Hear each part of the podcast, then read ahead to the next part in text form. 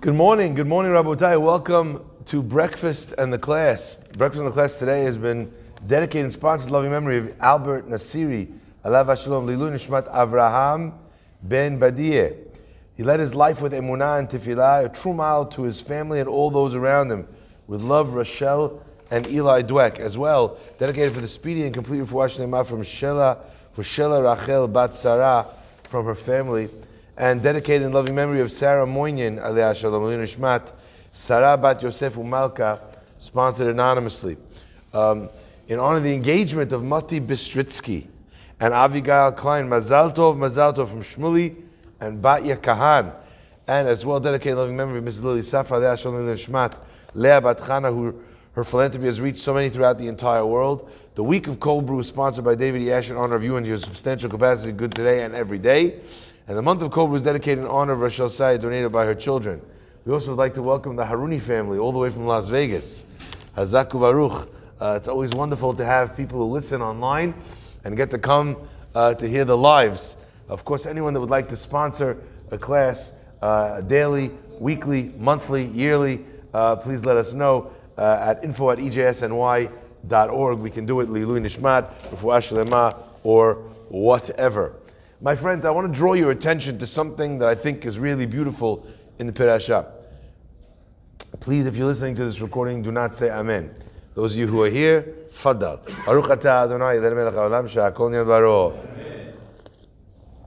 Ah, Coffee. Okay. I want to point something out that I noticed numerous times in this parasha. Let's take a look at Rivka. Rivka has a problem. The pasuk says "Vayitrosetzu habanim bikirba." What does that mean? And the children, Vayitrosetzu is translated as agitated. They're moving around, kicking, this, that. Rashi says lashon ritza. It's an expression of running. So, not that the children were just agitating, but they were agitating, they were moving in a way that they were running. Anyone that's gone to a yeshiva day school will tell you where were the kids running? You guys remember? Yeah, you guys are putting on the spot right now. Yeah, where were the kids running? Yaron. Went to yeshiva day school? Not really. Not really. Okay, I'm calling people out left, right, and center. Who remembers? Run to the kitchen? nope, they're in the womb. Where are they running? Are they having like the smallest marathon ever? My friends, our rabbis teach us that Haita Overet, she would pass by a house of Torah study, and Yaakov mifarches letzet. He's trying his darndest, he's trying his hardest to get out to go study. Uh, we must mention today uh, that uh, in Eretz Israel, Yemach Shemam, animals that pretend to be humans, attacked two buses and stabbed a child of 15 years old on his way to yeshiva. A mini Yaakov, mifarches latzet, he's running to school, and these cowards, and they're scared to take responsibility, to even take ownership over who's done it, because they know the punishment. Um, I hope, Be'ezrat Hashem, it is my tefillah that people like Netanyahu, who have the reins of power in their hands, understand that the people took the handcuffs off uh, in their voting this year. And they asked them for a year of security, not a year of restraint, not a year of holding back, not a year of placating anyone else, not a year of, but a year of showing people that if you murder people in the streets, innocent people, there'll be a price to pay. Hashem yinkom damam in every possible way. And Be'ezrat Hashem, those that were responsible and all those that are surrounding them and supporting them should be uh, chased out, should be Megurashim from Eretz Israel. Their houses should be destroyed, whatever it takes to provide um, proper deterrent.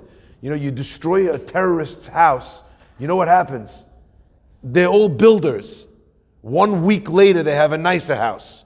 Paid for, by the way, by money that's sent uh, to the leaders in the region. This is what's going on on the ground. There's no ramifications. We have to figure out a way, and we need to not be scared to be able to do what it takes in order to protect Am Yisrael. Um, may the class be in memory of those that have passed, and refuah for all those whose lives are hanging precariously in the balance.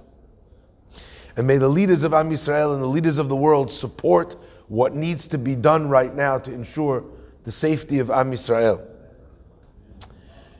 Yaakov is running to leave. She passes a place of Avodah Zarah. Esav is running to leave. She's very nervous. What's going on right now? She even says, Imkan, if this is the this is what's going on, all this suffering, all this pain. In fact, also all this worry about this is how my uh, my kid's going to turn out. He's going to run to the shul. He's going to run to the church. He's going to run to Avodah Zarah. Lama ze anochi. What I knew, how come this is happening to me? Why, why me? Vatelech lidrosh et Hashem. And she went to ask Hashem. Ach Rabotai, today when you're praying, have in mind, Vatelech lidrosh et Hashem. What did they do in years gone by when they had a problem? When they didn't know what to do? They went and asked the Navi. Could you imagine? Vatelech lidrosh et Hashem. Could you imagine if we didn't know what to do this morning? Should we uh, go into Jenin, to Gaza, to the West Bank? Should we round people up, mass arrests? What should we do? And what would they do? Instead of asking the political pundits, they went and asked the Navi, the Choshen. Those were the days. That's one of the things that we mean when we say, when we pray, Hashiva shofetenu kvarishona, v'yo'atzenu kivatechila. We ask Hashem that we should have people in our lives that when we don't know what to do, they can give us not just a good answer, not just a smart answer, but the right answer. We used to have leaders like that that had Ruach HaKodesh. We used to have a Kohen Gadol that had a Choshen, that he could tell you from on the breastplate what to do. May we once again have days like that. But my friends, Vatelech Droshet Hashem, she goes to ask, and what does the Navi tell her? Shne goyim bibitnech. Shne leumim mime'ayich yiparedu. You have two uh, nations that are going to emerge from your womb. And two peoples, two princes will separate from within your, from within your uh, uh, innards. They're going to go and travel on different roads. Okay, she hears this. Okay, goes home. My friends, uh, our rabbis ask what seems to me to be a very powerful question. What was Rivka worried about? She's walking down the road, she sees the stomach is moving, running, is running to go to yeshiva she probably didn't have a problem with. What's she upset about? That one of her kids is trying to get out when she's passing the house of Avodah Zarah.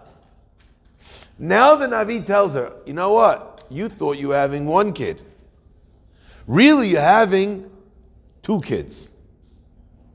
Why is she okay now? Why is she not screaming, Lama anochi? How come I'm giving birth to a guy like Esav? And there's many answers to this question. But one of the answers to this question is that she understood that a child that has one way can be worked with. But a child that's all over the place, that's not consistent in anything, it will never become anything. Jack of all trades, master of none, is not only a cliche phrase, but it's true about people, about life, about jobs. Guy's changing his career every three minutes, changing his direction, he's changing his yeshiva. You, you got to settle down, buckle down, pick a lane. And by the way, even if you pick the wrong lane, but if you're committed enough as a person to commit to a lane, then you know what? All you need to learn is which is the right lane. So Rivka's not worried about her, her babies if she knows that there's two. But she thought there was one. Now we could talk today about consistency, but we're not going to do that uh, because that's not the topic I want to focus on today. I want to focus on something which I feel is very interesting in that story. What happens to Rivka that takes her from a place of sadness, of anguish? Lama ze anochi. And calms her down. What happens? There's a piece of information that she's missing. One bit of information, correct? And this one bit of information changes her perspective, creates what we call a paradigm shift. She thought this was the case. Meanwhile, no, that's the case. Let me give you another example. Yitzchak Avinu wants to give the berachot to Esav. Rivka understands what's going on. She has a nivu'ah that she should have Yaakov help him get the berachot. This whole game happens. Yaakov takes the berachot. Esav comes back. Yitzchak realizes he gave the berachot to Yaakov and not to Esav. He's trembling. And then Esav says his famous words. Vayakveni ze pa'amayim. This guy Yaakov, Hachi Karashma Yaakov. I know why they called him Yaakov. Because Yaakveni ze pa'amayim. He's a Yaakov type guy. He held me back. He circumnavigated me two times already. First, he took the Bichora, the Beracha, now the Bichora, now he took the Beracha. What is Yitzchak's reaction to hearing that Yaakov actually purchased the Bichora and that Esav gave it away. What are what's Yitzchak's reaction to that? Gam Baruch Yihiyeh. I gave it to him and he deserved it. What changed in Yitzchak's understanding that he's in such a different mindset from where he was one minute ago? He gets a new piece of information that changes the whole game. He has a paradigm shift of who needs to get this. He has a paradigm shift of his son Esav. How much Esav vayiviz the bechora? It meant nothing to him. He also understood how much Yaakov wanted it, that he pursued it, that he got it that way. My friends, this taught me an unbelievable lesson. It taught me that a person could be in the lowest point in their life, so upset, so sad. Or vice versa. A person could be the happiest person in the world. And then all of a sudden, along comes one bit of information that changes the game, that changes a person's perspective and the change in perspective completely changes. I'm not talking about new information. Yes, someone passed away. Okay. That's not, for me, that's not a paradigm shift. That's bad news. But a paradigm shift comes when a person realizes, you know what, I wasn't so happy in my marriage, and all of a sudden I realized, wow, you know, my husband, I'm looking at somebody else you know, someone else's family. We're having Shabbat together. We're having on vacation together. All of a sudden, I know, you know something? I, have been taking my husband for granted. Yeah, maybe he's, he's not Prince Charming on a white horse. But look at the way he talks to me. Look at the way he speaks to me. I see in someone else a harshness, a criticism, a lack of respect. And all of a sudden I realize what I have in my backyard. Suddenly there's feelings of love that are in a person's in a person's heart because they realize the beauty that they have in their life. A person feels like things are going really badly for them. They have challenges in dating and, and with children, with, with work, and they just feel like, wow, life is terrible. And then they meet somebody you know, my brother just now went on this unbelievable ride called the Next Ride, I think it's called. It's associated with a charity that works with Israeli amputees. You know, my brother said to me, You're sitting there with some guy who has no legs. And he's putting on these uh, prosthetics to ride his bike to raise the money for the organization.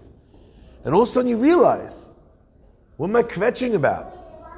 Look at how inspired, look at how, how much a person can do, how happy a person can be, even when the cards are stacked against them. Nothing changed in your life from this morning. Nothing but your perspective. And your perspective is everything. Rivka learns, oh my gosh, it's not one, it's not one kid, it's two. I've been looking at this all wrong. Yitzchak understands, oh, okay, I was, I, was incorrect in thinking that this bracha was supposed to go to Esav.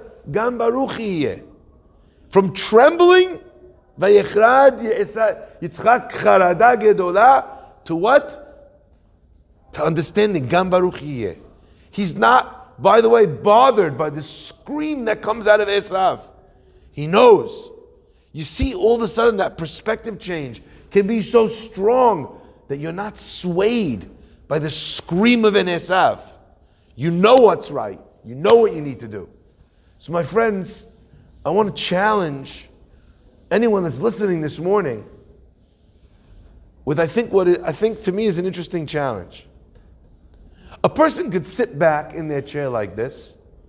If you're listening to the audio, I'm leaning back, relaxed in my chair. I don't know if you could tell from my voice how relaxed I am. Sit back, breathe deeply. Okay?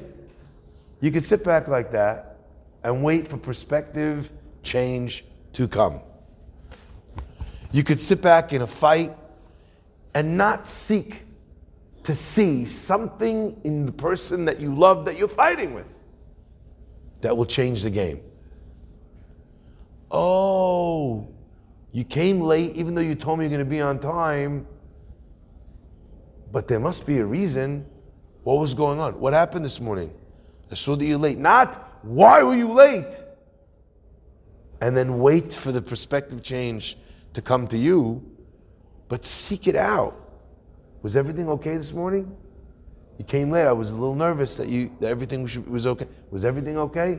And then you find out that the toilet exploded and the thing and the, the bus didn't come on time. And meanwhile, now you're thinking to yourself, she's not five, ten minutes late. She's like three hours early. If that was you at home this morning, forget about it. You would have canceled the day. My, my daughter has a pillow. It says, Today has been canceled. You know? right? You know, sometimes, sometimes you look at things that your wife goes through and you think to yourself, if that happened to me, forget it. I'll cancel the whole day. I'll not leave, not do anything. I'll be so mad. I'll be so angry. I'll be so upset. Right? And look, look at how she handled. Person looks at their child and they're very upset with something that they've done or what they've become or what they're doing in school. But they're not aware, they don't know that the child is dealing with some form of a reading disability or they have some sort of behavioral issue or that they can't focus. You know, I always think to myself, you know, those moments where a parent finds out that a child that's been lagging behind in school literally can't read because they have dyslexia or dyspraxia or some other, uh, you know, learning disability all of a sudden you realize in one second, oh, my kid's not dumb. My kid's not dumb, they just need help with a learning disability. And actually, my kid might be very smart.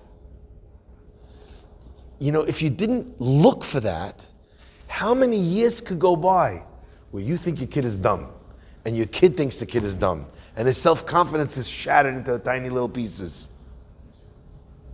It is on each parent, on each spouse, on each friend, on each Jew to seek out the information that turns a situation upside down. Because perspective is everything. And if you could do that in a fight, if you could do that when things aren't so easy or aren't, you, don't, you don't feel so happy, then sometimes you can really change. Um, you can really change the game. I want to end just with this one uh, with this one idea, if that's okay. the other day, I got a, a bill I don't know if this happened to you, if this ever happened to you. You get a bill and you see a big number on this bill. Anyone have that? And you're like, what? What is this? I got a bill for a car, a car that we leased. Um, uh, the lease was up, so we returned the car. Supposed to return the car and get nothing. I get the bill. I'm looking at the bill. It's like pages, and this problem, this issue, that. $7,550 I owe. I don't have that money lying around to just now all of a sudden get I'm surprised by. I'm already dialing the guy, you know, from the place. He told me that it was gonna be this, that. I'm like these guys, I'm already telling my wife, unbelievable used car salesmen. They lie through their teeth, they don't tell you. And as I'm talking and as I'm dialing, I turn the page to page two, and it says at the bottom, minus 7550, total zero dollars.